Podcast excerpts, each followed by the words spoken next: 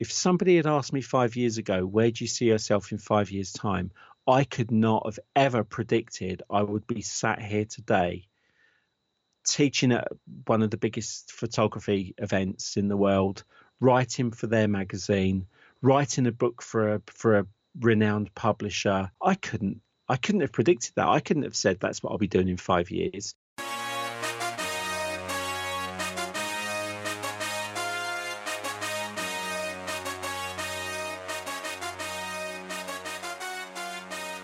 Welcome to the Passion Behind the Art Show. It's all about diving in with individuals to learn the story behind their passion. It's your host, Daryl Pinner. It's another week, another amazing guest, and another opportunity for me to bring you value through someone else's story. So, without further ado, let's jump into this week's episode. Well, I'm excited to have David Clayton on the Passion Behind the Art show coming to me from the UK. David, welcome to the show, man. Oh, thank you for having me, and thank you for doing this so early at your end. it's a, it's the struggle of the time difference, man. I know we live in the future. That's the problem. I can tell you, we're on hoverboards here.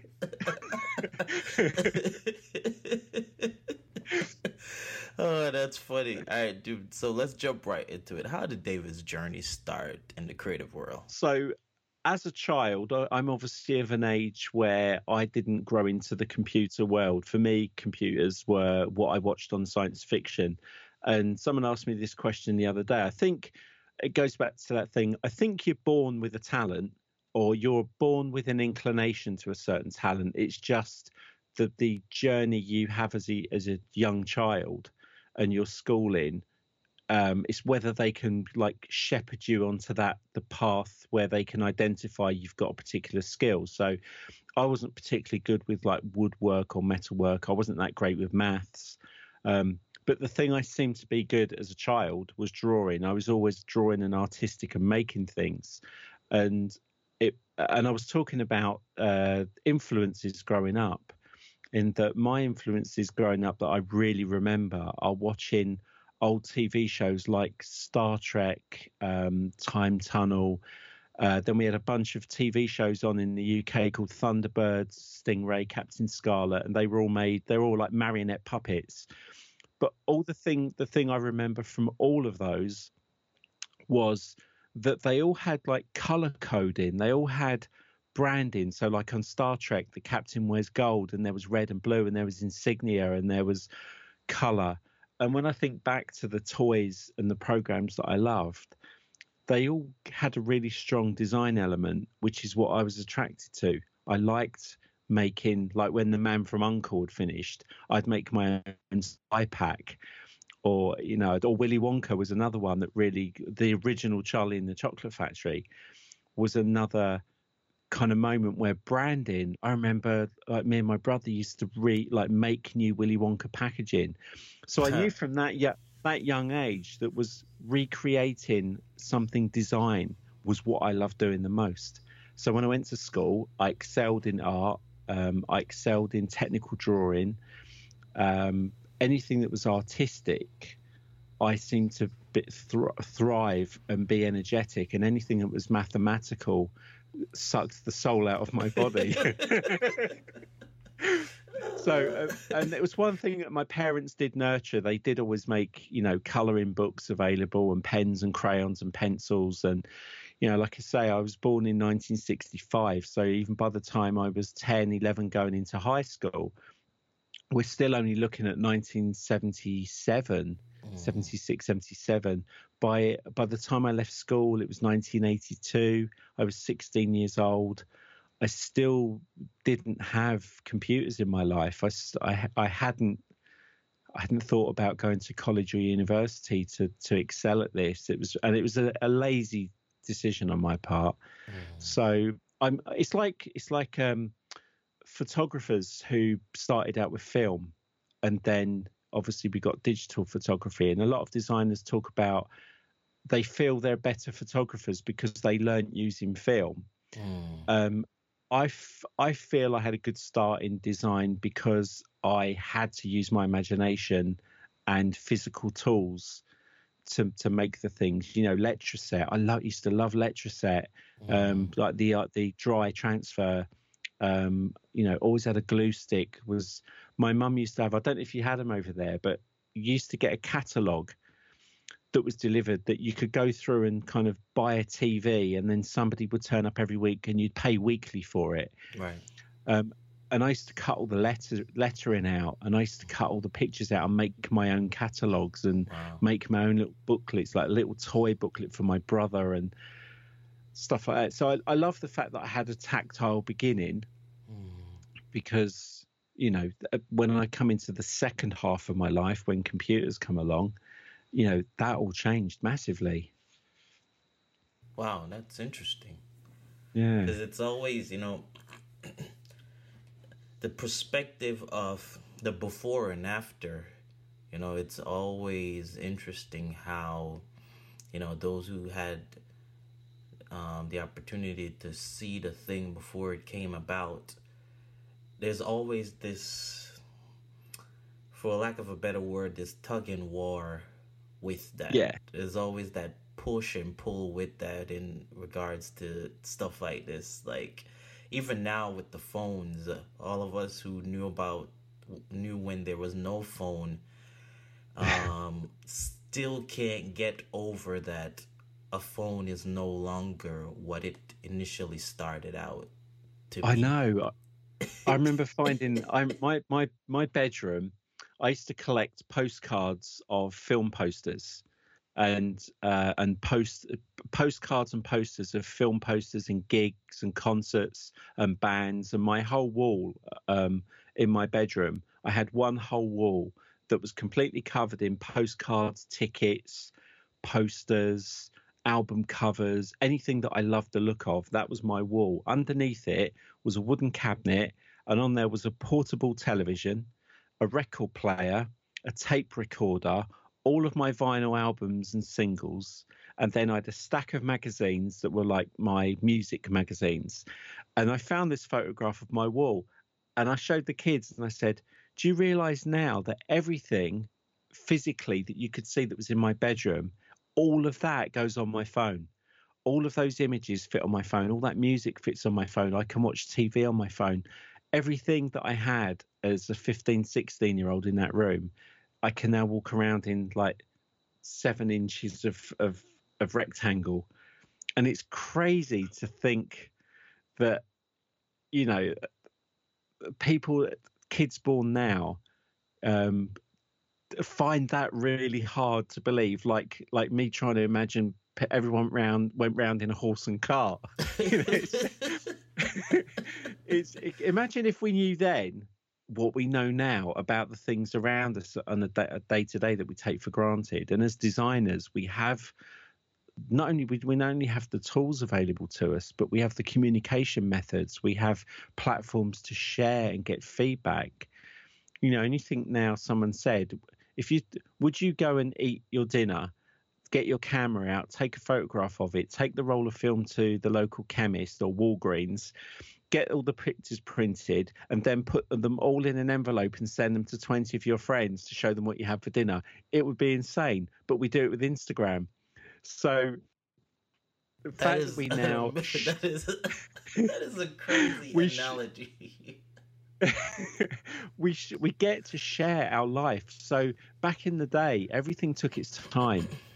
You know, when you look back to the designers that I admire and follow, that they all created this stuff physically. It had to be, you know, the first time you could look at a billboard and go, "Wow," was when that billboard was printed and installed and you saw it. And the, the most you could say "Wow" was to the person next to you you couldn't stop and take a picture and post it to a thousand people and go, "Oh, the new logo for Gap sucks," or, or you know that back then everything was appreciated because it had time to breathe, it had time to be absorbed.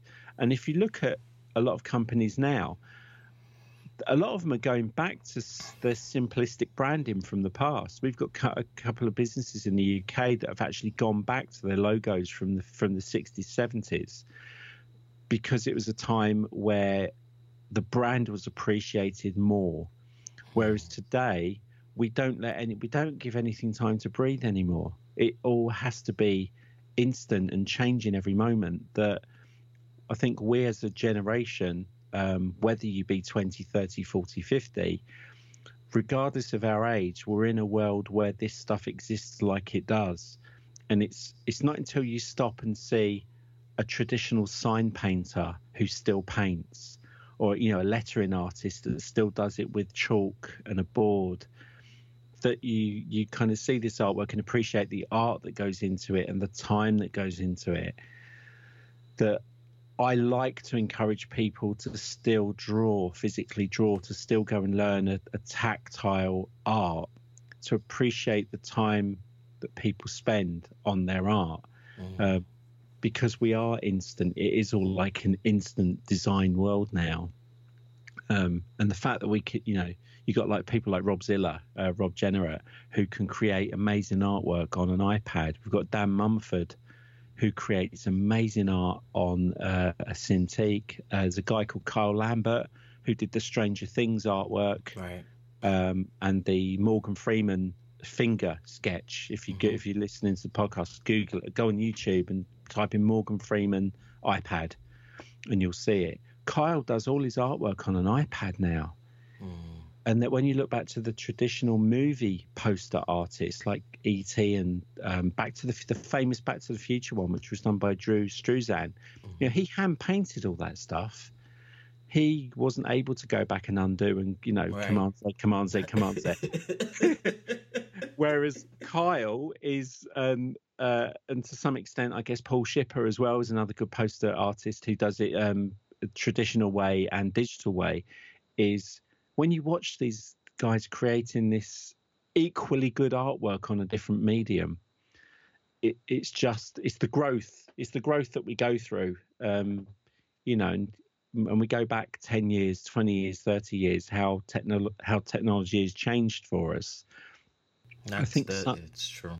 Yeah, some I think some of it the danger is now, particularly with software, is when I first got introduced to software and like my first the first time I saw a Mac, the first time I used QuarkXPress, the first time I used Paint Shop Pro, which was my introductory editing software.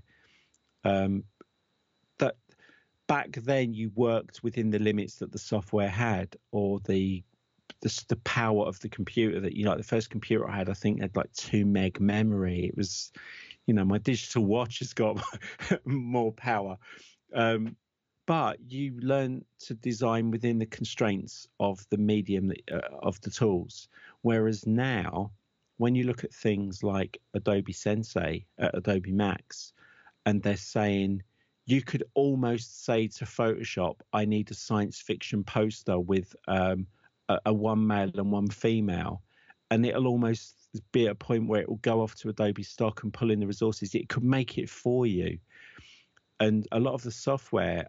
I think the danger is now with some designers now is their designs are guided by what the software is giving them rather than them being creative from their own mind.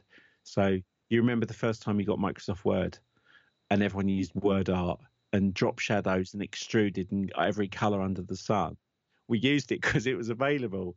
And then, you know, then first time you get all the bevel and emboss in Photoshop, everything was beveled and embossed and drop shadowed. It's because we use the tool that's instantly given to us rather than think, how can I like think outside that and create something different? Just my opinion. Mm, that's uh, it's interesting. It's interesting just the um the dynamics of you know of these different mediums and how they translated back then to now. Yeah. Letterpress. I can see those posters behind you. You know, you look at things like letterpress as well. And um, I was watching a thing, a documentary with Paula Scher at Pentagram. And she was talking about how she built design systems rather than just a logo. It was just you had to create a design system and it had to work in all these places and it had to work in all these mediums. And now she has to include digital as one of those mediums. But when you look at like Hatch, Hatch Show Print, the old people who make the, the Johnny Cash posters, I, I would love to visit there. It's all done by hand. It's all proper old wood printing. But now you can go to Retro Supply and Dustin Lee sells a font pack and a texture pack that helps you recreate that very look. Mm-hmm. But, but in Photoshop and Illustrator, that's not wrong. There's nothing wrong with that right. because the the end product is the visual part. Right. True. No one care. No one cares how how, how they cooked your made, dinner. Right. Yeah. it, someone said the other day they don't they don't want to see how the sausage is made. They just want to eat it. yeah, it's, it's the result, really.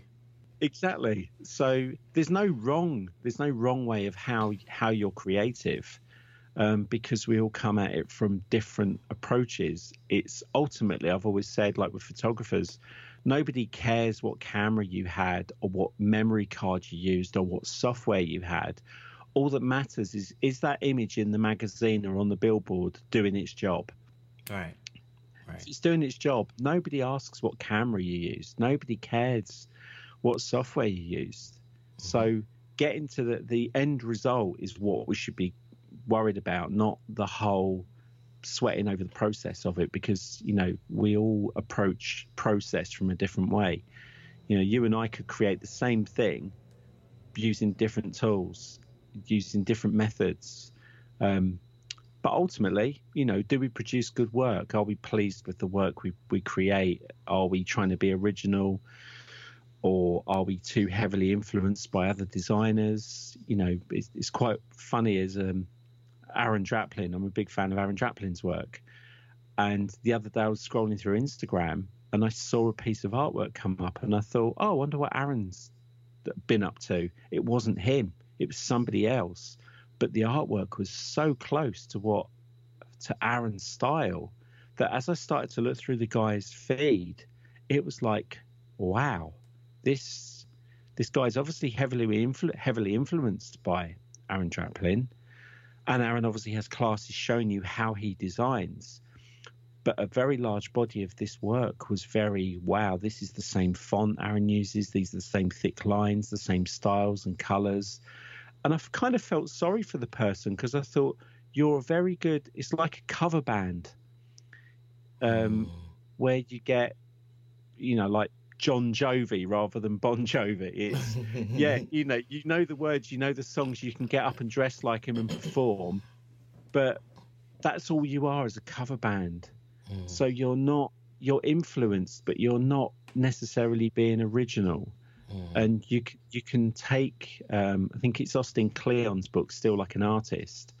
Um, is you should copy to in fact Ian Barnard said this you should copy to learn not copy to earn right um, and that's be influenced.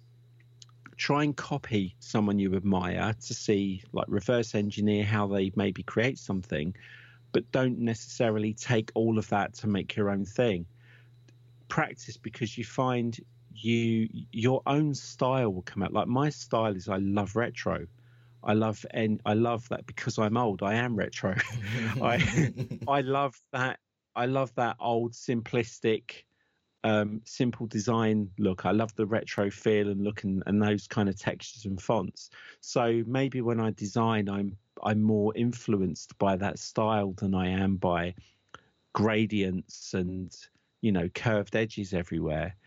Right. Um, but I wouldn't necessarily look to go out and absolutely be the design cover band. I'd want to like I'm influenced by Aaron. I'm influenced by um, Ian Barnard's lettering there's loads of designers who I really admire. Scott Fuller, you know, is another guy that's got a really good aesthetic.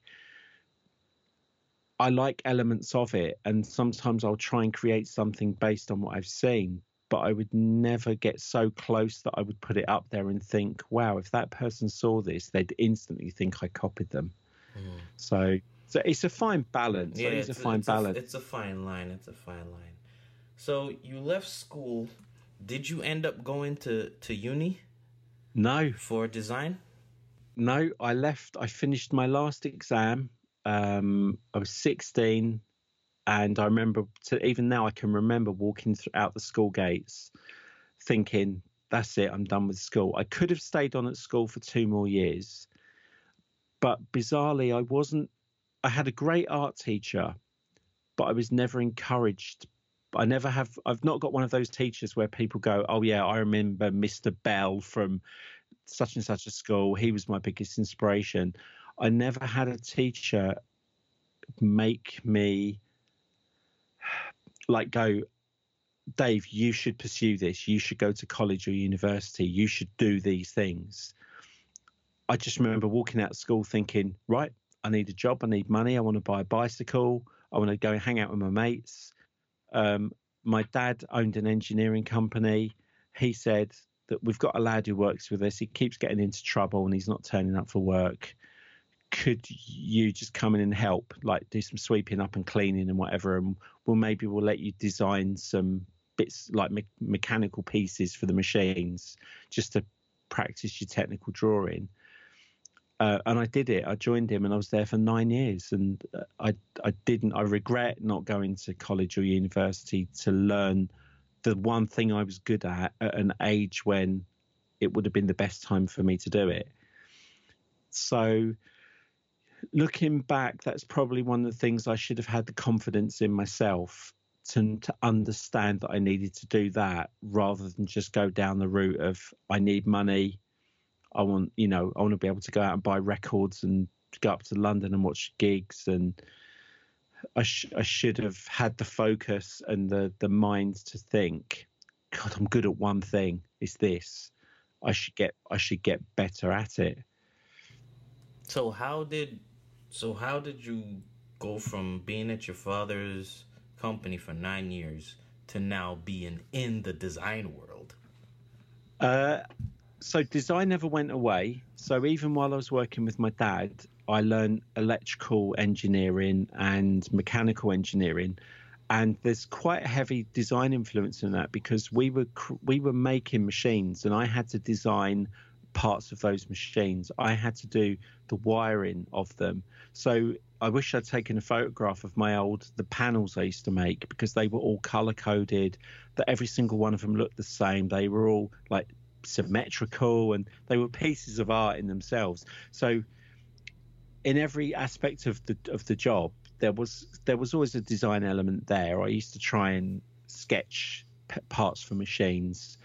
Then when I left him, I went and worked for a print company and that was probably the first introduction into that world of um, we used to do printing presses and mm. and the the first color photocopiers that was where I saw my first Apple Mac that was where I first got to see QuarkXPress that's where I got my first color computer mm. and it was in that job that I was there for 5 years that I actually got an introduction introduction to being able to design using computers or or some element of design. So I used to make warranty forms and returns forms and requisition forms in QuarkXPress. Mm-hmm. I used to get told off a lot because that wasn't my job, but but I had access to a computer, I had access to the software, and that was the thing that was distracting me. And it was like uh, Jessica Hische says: is the what, what you do while procrastinating is really what you should be your day should job. Right. And and that's what I was doing. I was finding myself always sloping off and trying to create design work. So like desktop publishing was that introduction to me. But when I left there, I went straight back into uh, sales again, and I went and worked for a quarry company um, producing machinery for uh, crushing rock in quarries. And I kind of although I've veered away from that little introduction to the design print industry, um, what I learned from going into that role was uh, it was great experience doing sales. It was great experience doing administration because I got to work with technical drawings for for the parts for the machines. I got to understand what goes on behind the the design of parts. So I learned a lot there. And then one day it just, I got to a point where, you know, I've done this sales thing, I've done this admin thing, this isn't my calling. That what I want to do is I don't want to sell the parts. I want to sell the company that sells the parts. I want to mm. get into marketing. That's where my foot in the door is going to get me into this world where I can use my talents. So I left that company and joined a, a, one of their competitors and became their marketing manager, which by then I was using the Adobe products. I was pretty good on Dreamweaver. I built their website. I I read I designed them new brochures, flyers, um, documentation for all the machinery and um, and the parts. Mm. And we had like new new paperwork went out with the parts that was branded. I, I helped with their new rebrand. That that was then right. This is where this is where I I find my happy place is in a marketing department. Mm. I don't want to be a freelance designer. But if you if you're a designer and you can get a job in a marketing department or a, or some kind of marketing role, you are going to learn so many more valuable things around design because you understand then I'm not just I'm not just going to sit at home, fire up the computer and create a cool logo because that's not the end of it. Mm-hmm. In for, for all designers, you really should learn marketing because you should be knowing where that logo is being used, how it's being used, why it's being used, what else is it going to go on? Is it going to go in printed stationery? Is it going to go on flyers? Is it going to go in emails? How do you do email marketing? How do you, uh, what do you have to consider in the content that you're creating? How's it being delivered? Will it be a PDF? Will it be interactive? So, in that marketing role, I learned all of those disciplines to help assist what I was designing for rather than designing for the sake of it. Mm. So, whilst I called myself a graphic designer, I'm actually, I, I think of myself as a marketing designer in that I don't just want to design that great, awesome, one off, mathematically awesome looking logo. I want to be, I want to deliver more around that. Mm. So, a class that I'm teaching next month in Holland is called why graph why a photographer should be friends with a graphic designer because it's a photography event and my point is be a friend with a marketer be a friend with a photographer understand where each other's work is going so as a designer i need photography as a photographer your photographs are going to be used in marketing materials. So don't kind of just do the one job and that's the last you see of it. Um, because what happened with the conversation with a photographer friend of mine is, as a lot of photographers do, sadly, is they undersell themselves. And as designers, we know how often do we get asked to do stuff for free? Can you just? The worst three words you ever want to hear from anybody. can you? Could you just? Can you just? And you can knock it up quickly. Yeah, I can knock it up quickly because I've spent 25 years learning, learning it, to right. be able to look at them quickly. So I said to him, "Oh, what did you get up to? What have you been up to recently?" And he said, "Oh, I did. Um, I did a shoot at a bakery, a local bakery." And they wanted that they've just started up and they had their staff in there and they had all their little cupcakes and things and everything was all shiny and polished.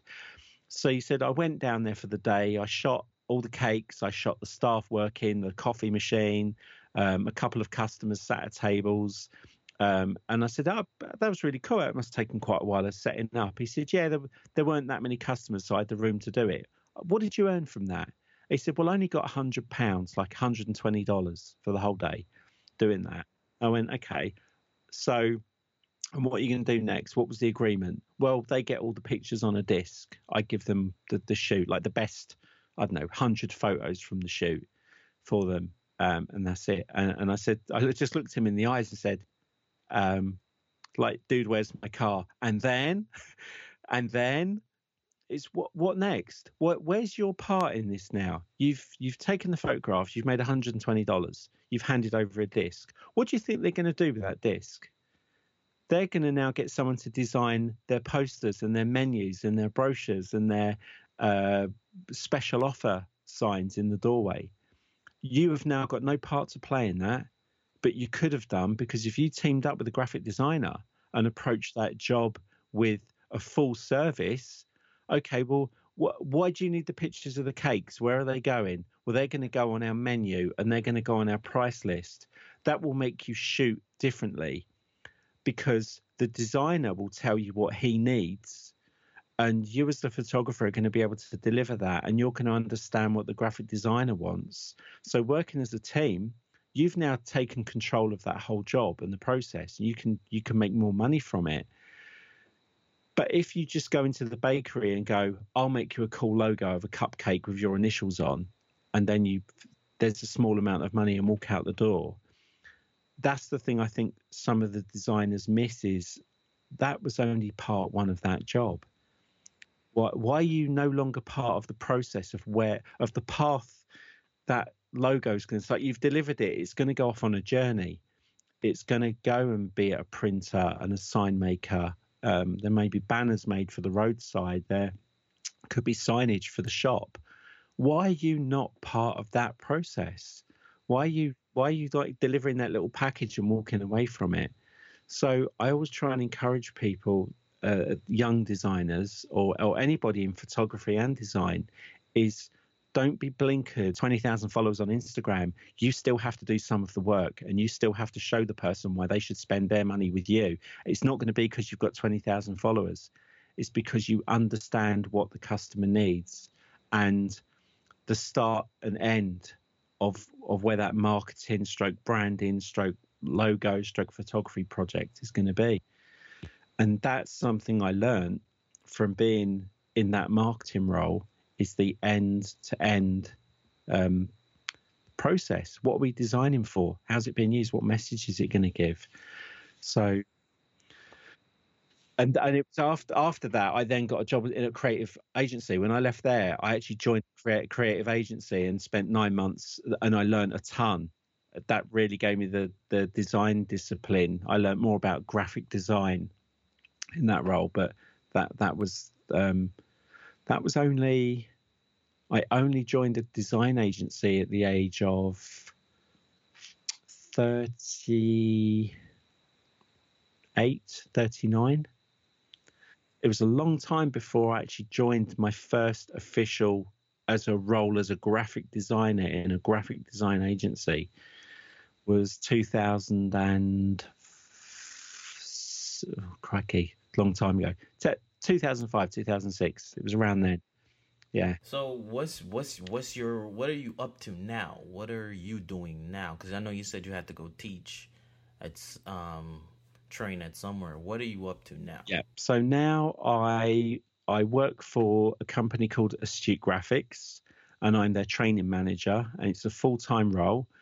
Um, I actually met them at Adobe Max and we got talking about the industry and my connections. And Nick, the owner, identified me as having a good background and good connections, and I'd be useful for the company because it's we make plugins for Adobe Illustrator. Um, we've got some great designers. We've got Von Glitschka, Aaron Draplin, Dan Styles, DKNG.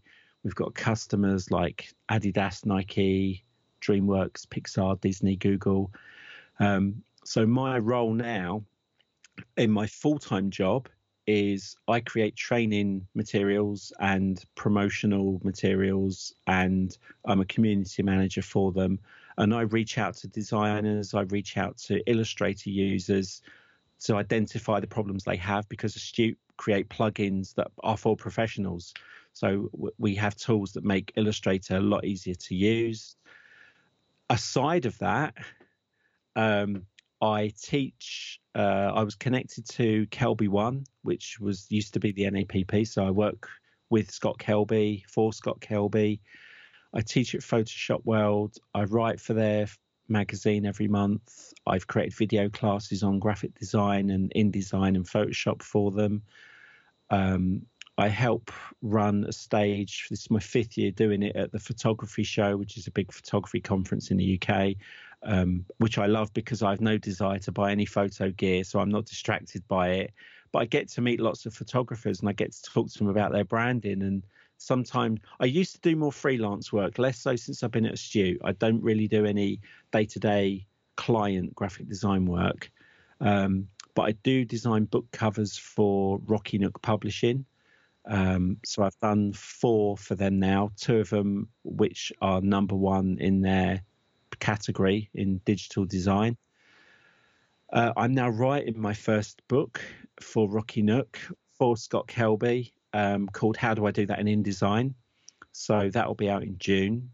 Um, and it'll be launched at Photoshop World, where I'll be teaching a class called "How Do I Do That in InDesign" to help promote the book. Um, so, teaching, I've I've found teaching as I've got older to to be more enjoyable than doing. So I, I, still love designing. You know, I've got the full Adobe Creative Suite. I, I, I love InDesign. I love Photoshop. I love Illustrator. I do still like designing material and, and practicing things. But I found now that I'm of an age where more people ask me, how do you do that? Or why do you do that? I found the teaching side of it, the writing articles explaining a process or or talking to a room full of people, explaining to them, you know, things. I, there's a class I do, how to get inspired by graphic design, and one of the examples I give is if you go into, I don't know, KFC or McDonald's and you buy your food and you get a tray and on the tray there's a piece of A3 paper that's maybe got an advert for the toy that's being given away or the promotion cross promotion with a film and you go and sit down and I said there's somebody out in this world that that's their artwork. They got the job to design that. And they go cool you know look I did the Angry Birds movie promotion for McDonald's. That's my artwork. Turn that sheet over and on the back of it is a, a, a spreadsheet of all the calories and ingredients of the food. And I said and somebody also got paid to make that. It's not the it's not the sexy part of the design, but that's equally, if not more important, because it's a necessity that the company needs to have. And someone's job was to put that together in InDesign. They quite possibly could have got paid more than the person who designed the front. But both elements of that are design. So when you go out and look at things that you use day to day and the clothes that you pick, the signs that you read, the books that you look at, just stop for a minute and think why it made you stop in your tracks. Why? What attracted you to that? Was it the color? Was it the font? Was it the the way it's laid out? It's, you know, that that book was laid out in InDesign. You know, we just take a book off the shelf and go, oh wow, cool graphics inside. But like Aaron Draplin's book, you open it up, he laid all of that out in InDesign himself. So for me, whilst Aaron's book is a great book about design, I love it because it's a well designed book that was created in InDesign. And so the teaching side of it, the passing on of, you know, I'm not the oracle of, of all design. I'm not the, the person who gets to say, I've not won awards. I'm not, you know, I've not got a full line merch table at events but I like to think the stuff I have learned is enough to give people a chance to think differently. And then with a different thought process, they'll maybe go off and find someone that resonates with them that takes them on the next step of the board game of you know going we go along a few steps we hit a setback we have to go back three spaces then we roll the dice and we keep going forward and I think that's how you are as a designer. You'll you have a path, you'll find something, a bonus round, or you know, you I I've discovered so many designers that I had hadn't really given much thought to through Aaron Draplin's bookshelf.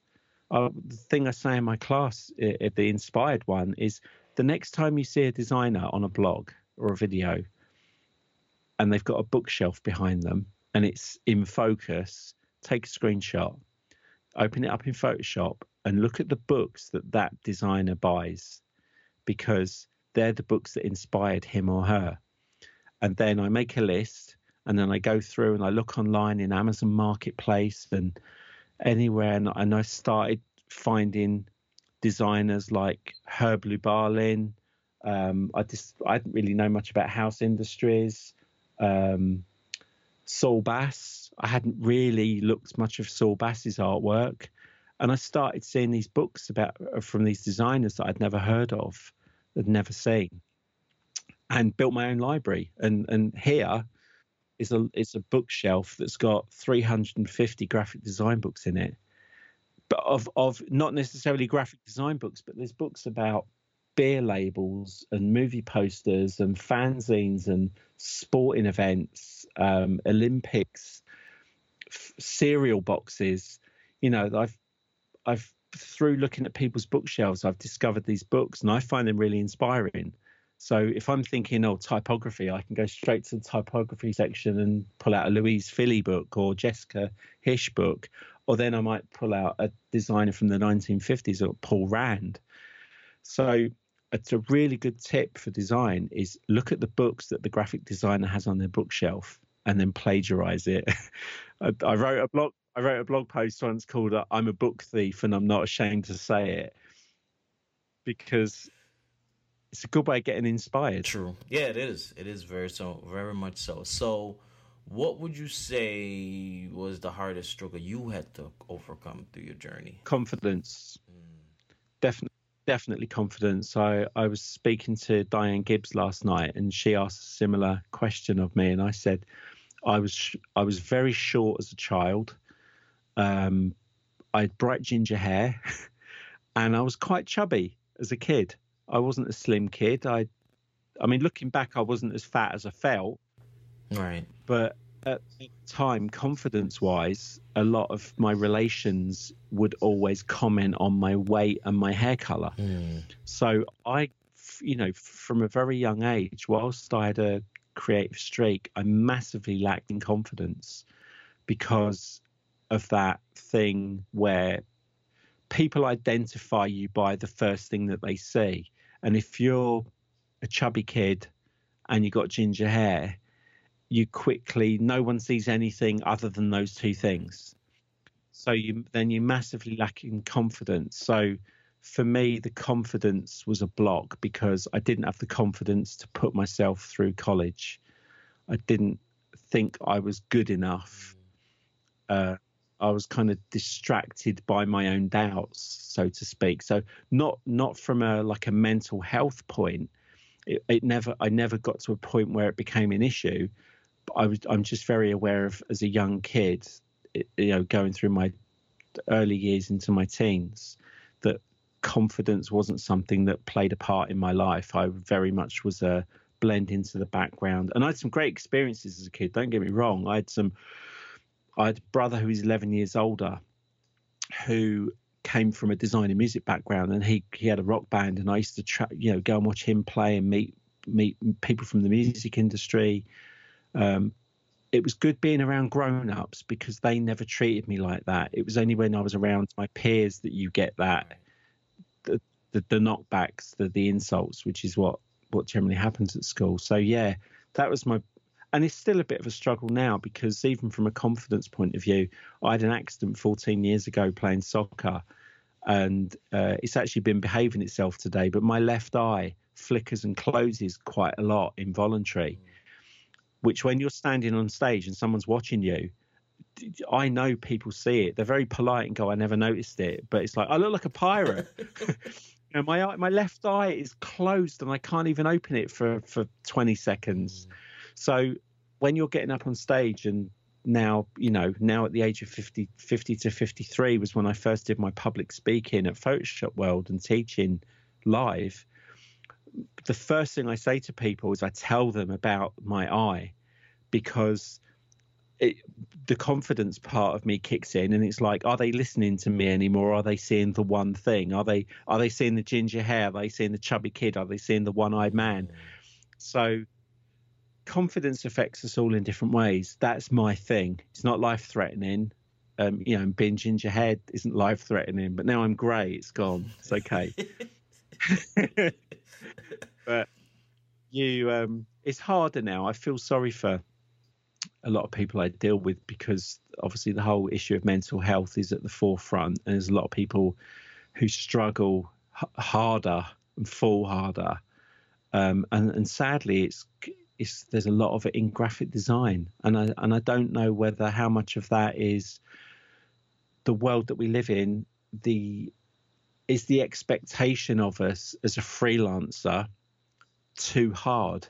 So, do we suffer from quick failure um, because we're not getting quick success? So, you know, are, are you then thinking, am I good enough? Do people care about me? Why is nobody, you know, why is my stuff not being liked? Why is nobody commented on my?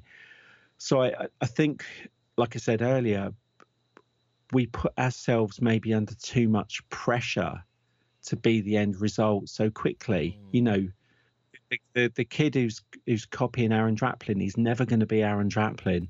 There there is only one Aaron Draplin. There is only one Jessica Hische. There is only one Stefan Sagmeister. But it doesn't mean you can't be great in your field. But if we put ourselves under the pressure to be exactly like the thing we're drawn to, we're setting ourselves out for failure from from the beginning. And where actually we have a lot of successes, our confidence gets knocked, and then we become self doubters, and then we worry, and then we have to seek the, you know, you're, if you're always seeking approval from everyone, and it's not there, it it can be quite distracting. And I try and instill that in my kids. You know, my my youngest, she's going to be a graphic designer. She's got that in her already. She uses Illustrator at the age of eight.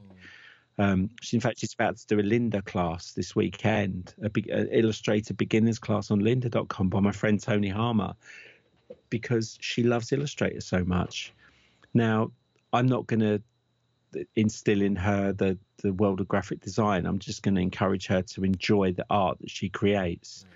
Mm. And my iPad's got Procreate on. I opened it up to show a girl at work yesterday, and I realised like ninety percent of the images on my in my Procreate are my daughter's. She's drawing superheroes and flowers and patterns, and it's cool. I want her, I want her to have a good start in this world because she's nine now. Where's technology going to be in ten years? That's the frightening thing. You know, kids are learning on iPads and iPhones now, but where's te- where was our technology 10 years ago? YouTube was infancy. The iPhone was barely anything. So what's she going to have when she's 19? When she leaves college, university, and goes out and gets a job, what's what's that world for her going to be like in graphic design? I won't care. I'll be 63. I'll be nearly retirement age. I mean, you got you need to go and earn money now to look after your mum and dad. yeah, I mean, it's interesting. It's interesting indeed. So, as you talk about your daughter, like who are those people that David draws support from, draws energy from? Who, who's who's in David's circle? Um, so I've got a close group of friends um, my best friend who I do our podcast with, I met eight years ago, Glyn Dewis. He's a photographer, but we we bounce off each other really well. Um, then uh, I've got a friend, Aaron Blaise, who's ex Disney animator who I met at an event, and he's he's got a completely different set of skills to me, but he's quite inspiring. He's really got a good work ethic. Um, so I speak to him. I've got another friend who's a photographer that I can bounce ideas off. Um, sadly, I lost my dad last year. Um, he was always, you know, proud of everything his three boys did. Um, so, you know, my parents were, were amazing. Um, and my mum still is, and I've got two good brothers. Then in the industry, like where I work, my boss Nick um, has taught me so much then there's people like Aaron. There's the guys I've met at Creative South. Um, f- personally, man to man, like man to man, man to woman, who I phys- people I physically see, it's quite a small circle. But I'm very kind of helped and, and kept buoyant by my friends and peers that I've met, like following yourself, following Diane. Dustin Lee is someone who I, I, really get a lot of inspiration from. I, I, love what he's done, built in his business and his background. He's got kids, so I draw inspiration from the people I've resonated with who have similar things, instances to me, like their family people or or they've um, or they share their work in a good way. They they not only share what they do, they share how they do it. So I do find uh, that kind of the community that we're in is really good. I love the community and you know we were at Creative South together and we were on that bridge party and just the vibe, knowing that I could call I could call any one of those guys and talk to them about design for half an hour just to give me a, a lift or a different aspect a different view on something that I'm thinking or working on.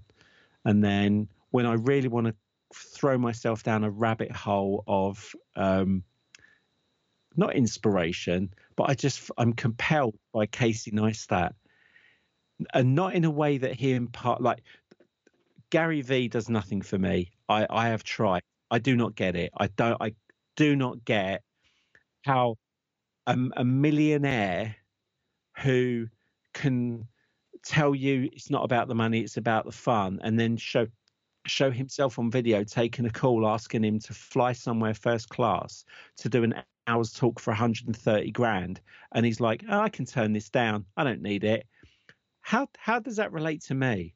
I i, I can't I, I get nothing. I don't understand it. I get why people need that fix of inspiration. The reason i like watching casey neistat is not because he particularly imparts any knowledge. I love his work ethic. I love how he delivered. When you watch him, and like he walks into his office and starts talking to the camera, and then he goes down the street and he's going somewhere. Look at the filming that he does. So he has to go into the room, set the camera up, walk out of the room, walk back in the room, and act like it's completely natural and talk to the camera. And then when he goes out on his skateboard down the streets of New York to a meeting, he goes to the end of the road, sets up his camera, goes back to the top of the road, rides back down the road to the camera. But he's also got another camera set up that he needs to also get another shot of him come from a different angle. Then he talks to the camera, break down his day, how he how he sets his footage up. And you realize how much work he pro- he puts in to what he delivers creatively he doesn't just stick a camera up and record one thing. He puts in the time and effort to make sure that you just get, you don't even think about it. You'll watch him and you won't even think about the cameras he's had to set up and how many times he's had to go up and down that road and still make it look like it was the first time he did it. So I get drawn into the Casey Neistat rabbit hole just purely because the creativity of how he delivers his content and how he improves his content and how he shares his content. So that's the only kind of uh, guru, inspirational guru, whatever they are, that uh, that I actually resonate to. I don't I don't draw from the Tony Robbins, Gary V school of thought for inspiration because I don't relate to them. Well, I mean, and every you know what everyone what I've learned is that um, people are set up for certain people to to to draw from them. Like you're one person, exactly. you know what I mean. I'm gonna draw someone else from who, who you're gonna draw, and we may have an overlap, yeah. but there's a chance we may not, and it's just how it's supposed yeah. to be. Exactly, it's a voice. It's a voice. Uh, it's a voice. It's an opinion. It could just be you both. It the, the spark might be that you're both from the same area, or there's this one thing massively in common. You know, I like Aaron Draplin. I know a lot of people don't really care right. for him about him because they like their hand letterers or they like Jessica Hische. It doesn't mean that anybody's wrong, and and I certainly don't feel that anybody's wrong. I think we all come from different backgrounds. We're all taught differently. We all have different experiences and different people around us. That I can totally see why, from an inspiration point, someone like Gary Vee is brilliant for people. Rocky, I spoke to Rocky Rourke. He watches Gary Vee every morning to get himself inspired. I get why, and I'm not saying that what he does is is wrong in any way because we all do it differently. But I think uh, depending like the age between me and Rocky, there's 25 years between us. You know, so my ideas of inspiration will be different to his. Um, and I and I'm still discovering people that I still find, oh wow, that's really interesting, and they're SAS specialists rather than designers. But they talk about behavior and how to think about problems. So, yeah, I haven't got like a, a person that stands beside me that's my kind of cheerleader, but I get a lot of in I get a lot of um, good thoughts and feelings and aspirations and inspiration from a lot of people I've met in this community.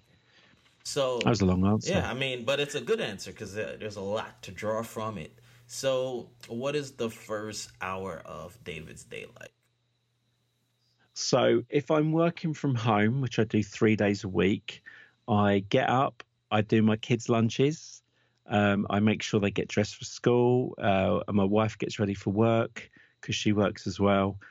Um, get breakfast, get lunches made. Then they go out the door, and then the next half hour is uh, we use Slack at work, so I check my Slack and my email to see any of the designers that I've been connecting to. Because of the time difference, in some cases eight hours, I often don't see those responses till the following morning.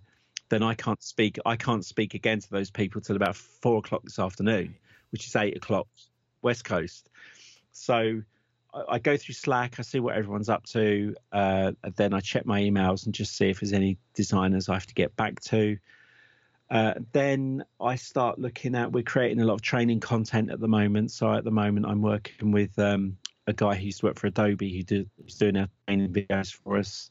So I have to check that the schedule for him's all on point for the day, and then I go about my business if it's a day I'm in the office, the first hour of my day is getting up very quietly at half past five in the morning, making the lunches very quietly, and then I drive an hour and a half to the office, uh, get to the office about between half seven and eight o'clock, and then the similar thing starts. I have that first hour of catching up on on communication, and then uh, go through the plan for the day. So um, okay, yeah, you have to and and when you work from home, the danger is like when you first the first time I remember working from home, it's like you sit in your when I say pants, I mean underwear, but you're sat in your pants and a t-shirt and a coffee and couple of biscuits, and you've got like you know maybe iTunes and Netflix, and you you've got all these distract distractions around you. That when I got this job at Astute, I had to like set a studio up. I had to have the, the the equipment I need ready. I had to have a plan for the day because you can very easily get distracted. So yeah, that's that's that's kind of my everyday at the moment. So what is that thing that David can't live without? That's not his phone.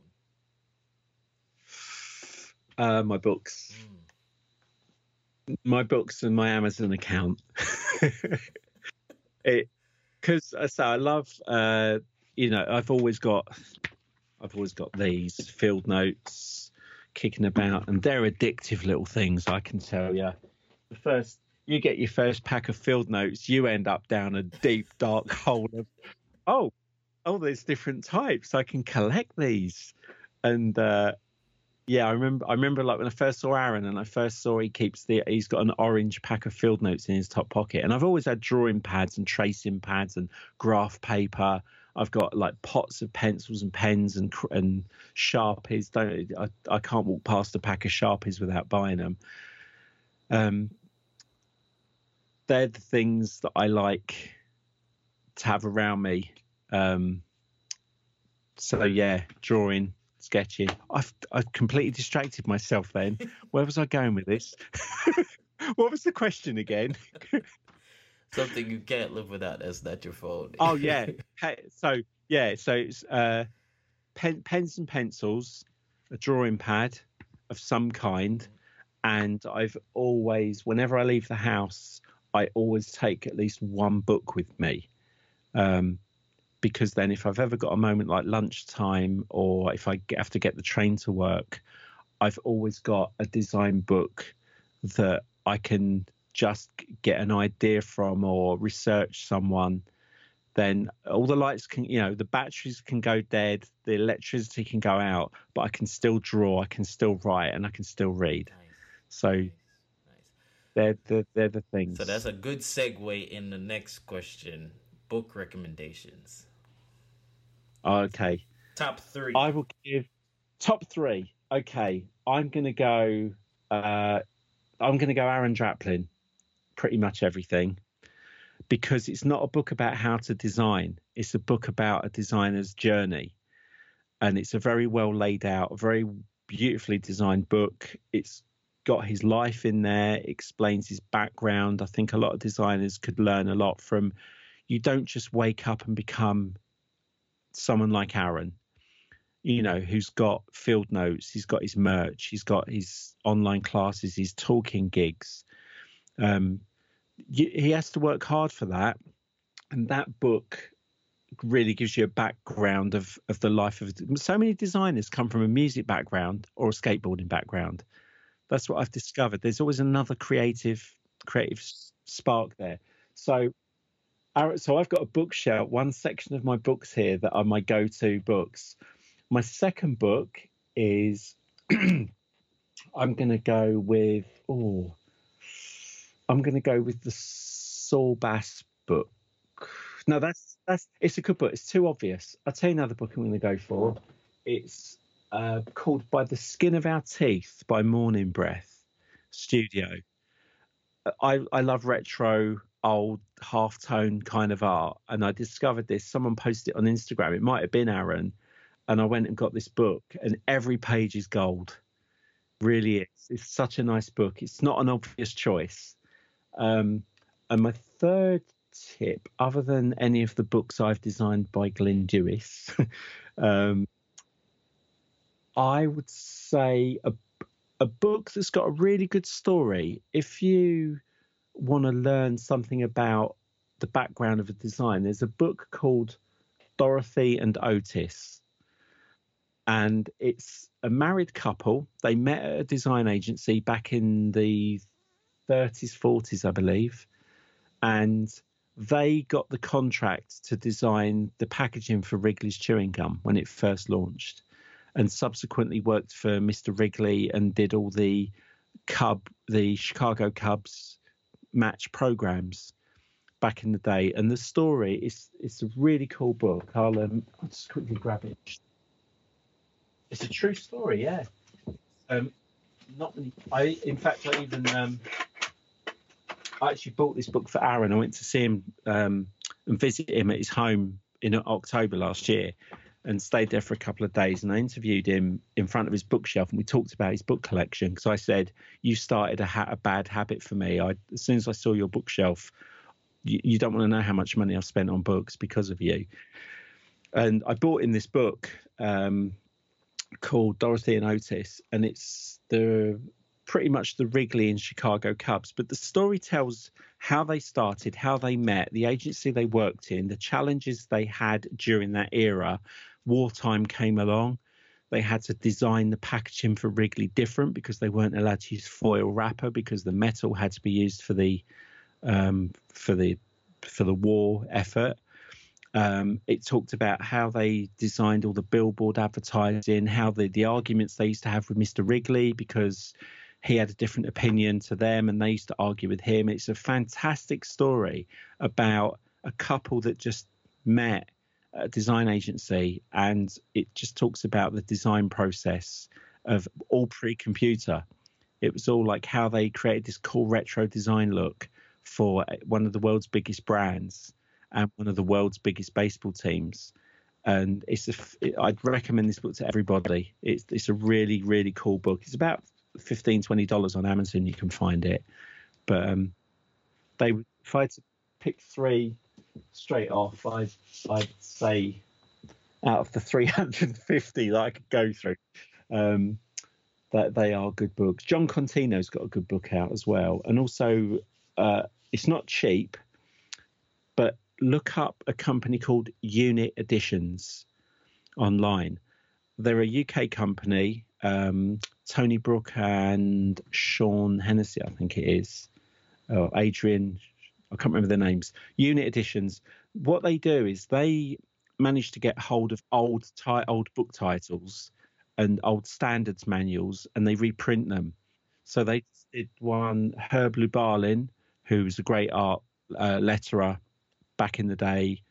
Uh, they just reprinted his book, which is really cool. They've got a book called Manuals, which is the brand manuals from the big companies like NASA and IBM and they put them all in. They're brilliant. Again, that goes back to design systems. It wasn't just designing a logo; it was designing the whole system, the trucks, the uniforms, the planes, everything. Uh, they did a great book on Paula Scher. They did Lance Wyman, uh, Lance Wyman Visual Diaries, which is as thick as my leg.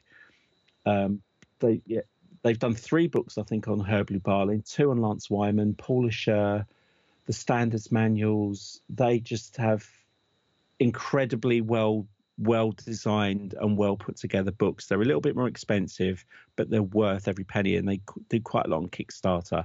So I'd keep an eye out for them because they are great to have on the bookshelf. Nice. nice. Well, well worth it. Yeah. So what is next for David? So next for me is I'm just finishing this book.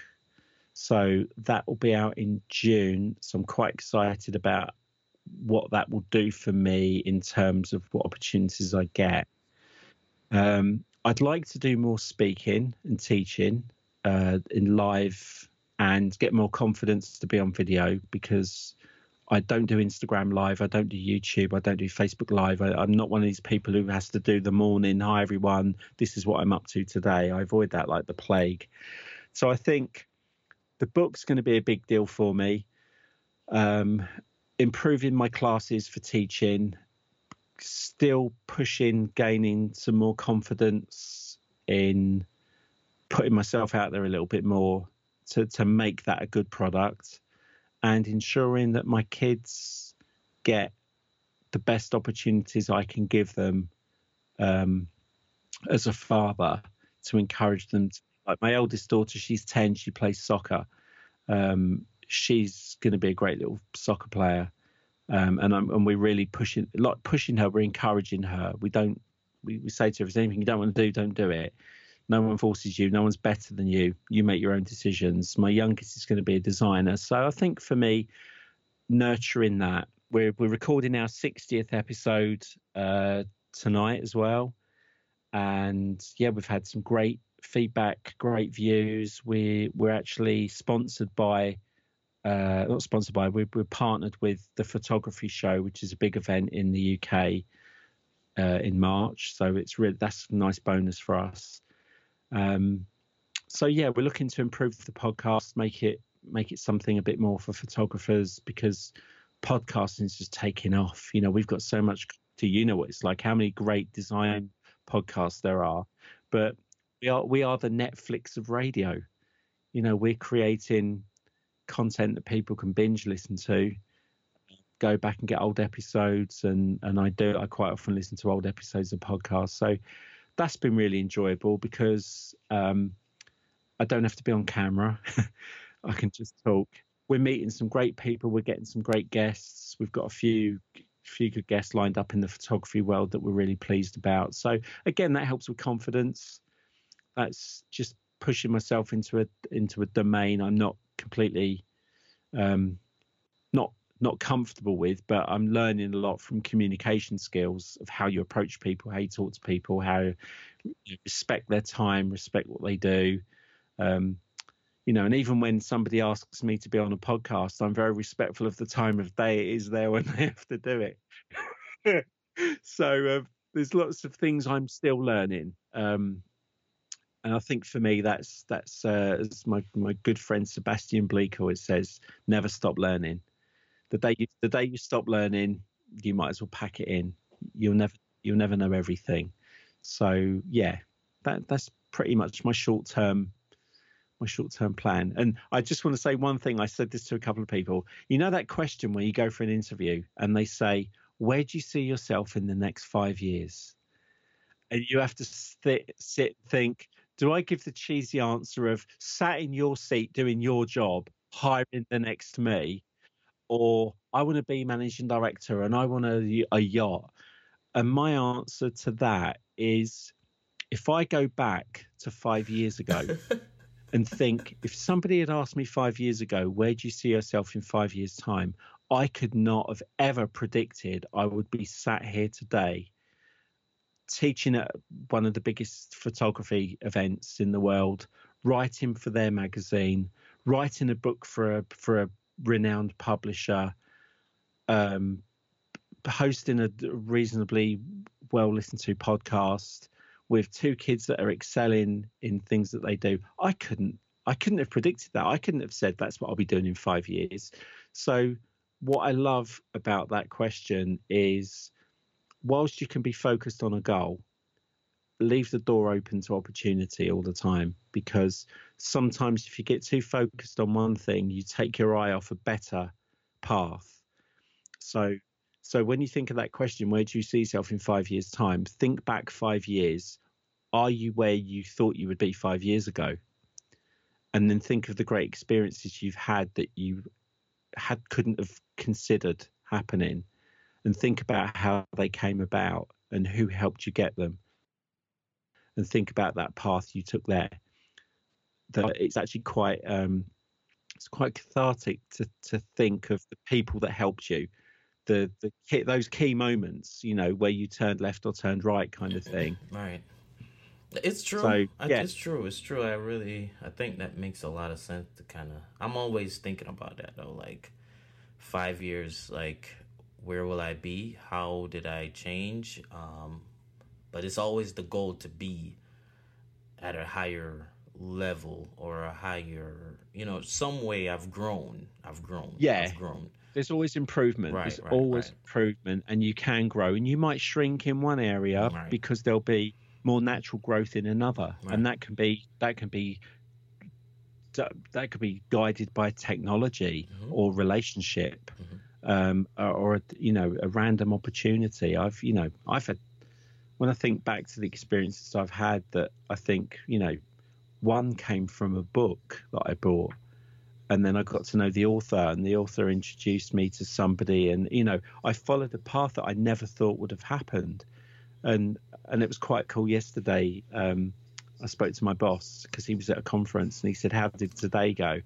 And I said, "Let me just let me just tell you this. My day ended with an email back from Charles Anderson of CSA Design, who remembered meeting me at Adobe Max." And I said, I could never have imagined that I'd be sat in a job where Charles Anderson emails me Nice. um, about about Adobe Illustrator. It was a, it's just something I was trying to do with the with the studio, and I met him at Adobe Max, and he was the kindest man. He signed my book. We chatted. He introduced me to his son Sam, and you know, I said, "How cool is that?" It's just that is, my day cool. That is cool indeed. Yeah. so, you know, opportunities everywhere. it's Just true. keep being inspired and keep learning. Yeah, definitely. So, where can people go to find you, learn about you, all that you're doing? Uh, you can find my day job is astutegraphics.com and that's where you'll find out all about our plugins and what we're up to and we've got a, a blog where we do tutorials and if, if there's any illustrators out there who use Adobe Illustrator that either use Astute Graphics or don't and want to find out more about it, we like to feature artists on the blog um, and show off their artwork and, and, and encourage them to be part of that community. Uh, social media, my handle on everything is it's Dave Clayton. So it's ITS Dave Clayton because Dave Clayton was gone. So it's at it's Dave Clayton or on Facebook it's Dave Clayton. And then for the podcast, we're just uh, he shoots at he shoots he draws or he shoots he draws.com. And if you really want to learn some extra stuff, go on uh, kelbyone.com get yourself a little nine dollars ninety nine a month um, training membership, and you can get the magazine that I write for each month with with photo- Photoshop for designer tips, and you can watch the classes that I've done on there, which are Photoshop for designers, InDesign for designers. Um, yeah, and they're they're my kind of go to places if anyone wants to know more, and I'm always open if anyone wants to email me or contact me through social media. I'll always take the time to answer a question or you know if people want to know where I got something or found something. I'll, I'm always happy to help. well, Dave, this has been great. It has been great having you on, man. You have just just so much to share, so Thank you. much to to pass on. Um, really, really glad I we finally got to. I know. finally got to do this. It's like everyone. I listen to I listen to the episodes. I kind of get to know you without you know. We met that one time. We've had some some emails go back and forth, and and obviously I'm listening to the show and the guests that you have on. I've been lucky enough to be on a couple of podcasts now as a guest, which I find really odd. I am quite humbled by the fact that I'm you know interested enough to be a guest, and I appreciate it. And you know, thanks for what you do with the podcast because you know people should subscribe to that. It's um it's a great community, and I'm I'm really pleased to play my part in it somehow. Well, I'm gonna let you go, but um, thanks again for coming on the show, man. No, thank you for having me. Thank you for listening to this week's episode. I hope it's been super valuable to you and you're now ready to take your audience building, your community growing to the next level to help you and help me build our empire, for lack of a better word, or just to build our thing. Um, remember to stop by iTunes, Passion Behind the Art, and leave a review and subscribe. It's very important to me. It helps the podcast grow and it makes me feel good to kind of hear from you guys to know what you like about this podcast, what it's done for you. So jump on iTunes and subscribe and leave a review. Passion behind the art. Be blessed.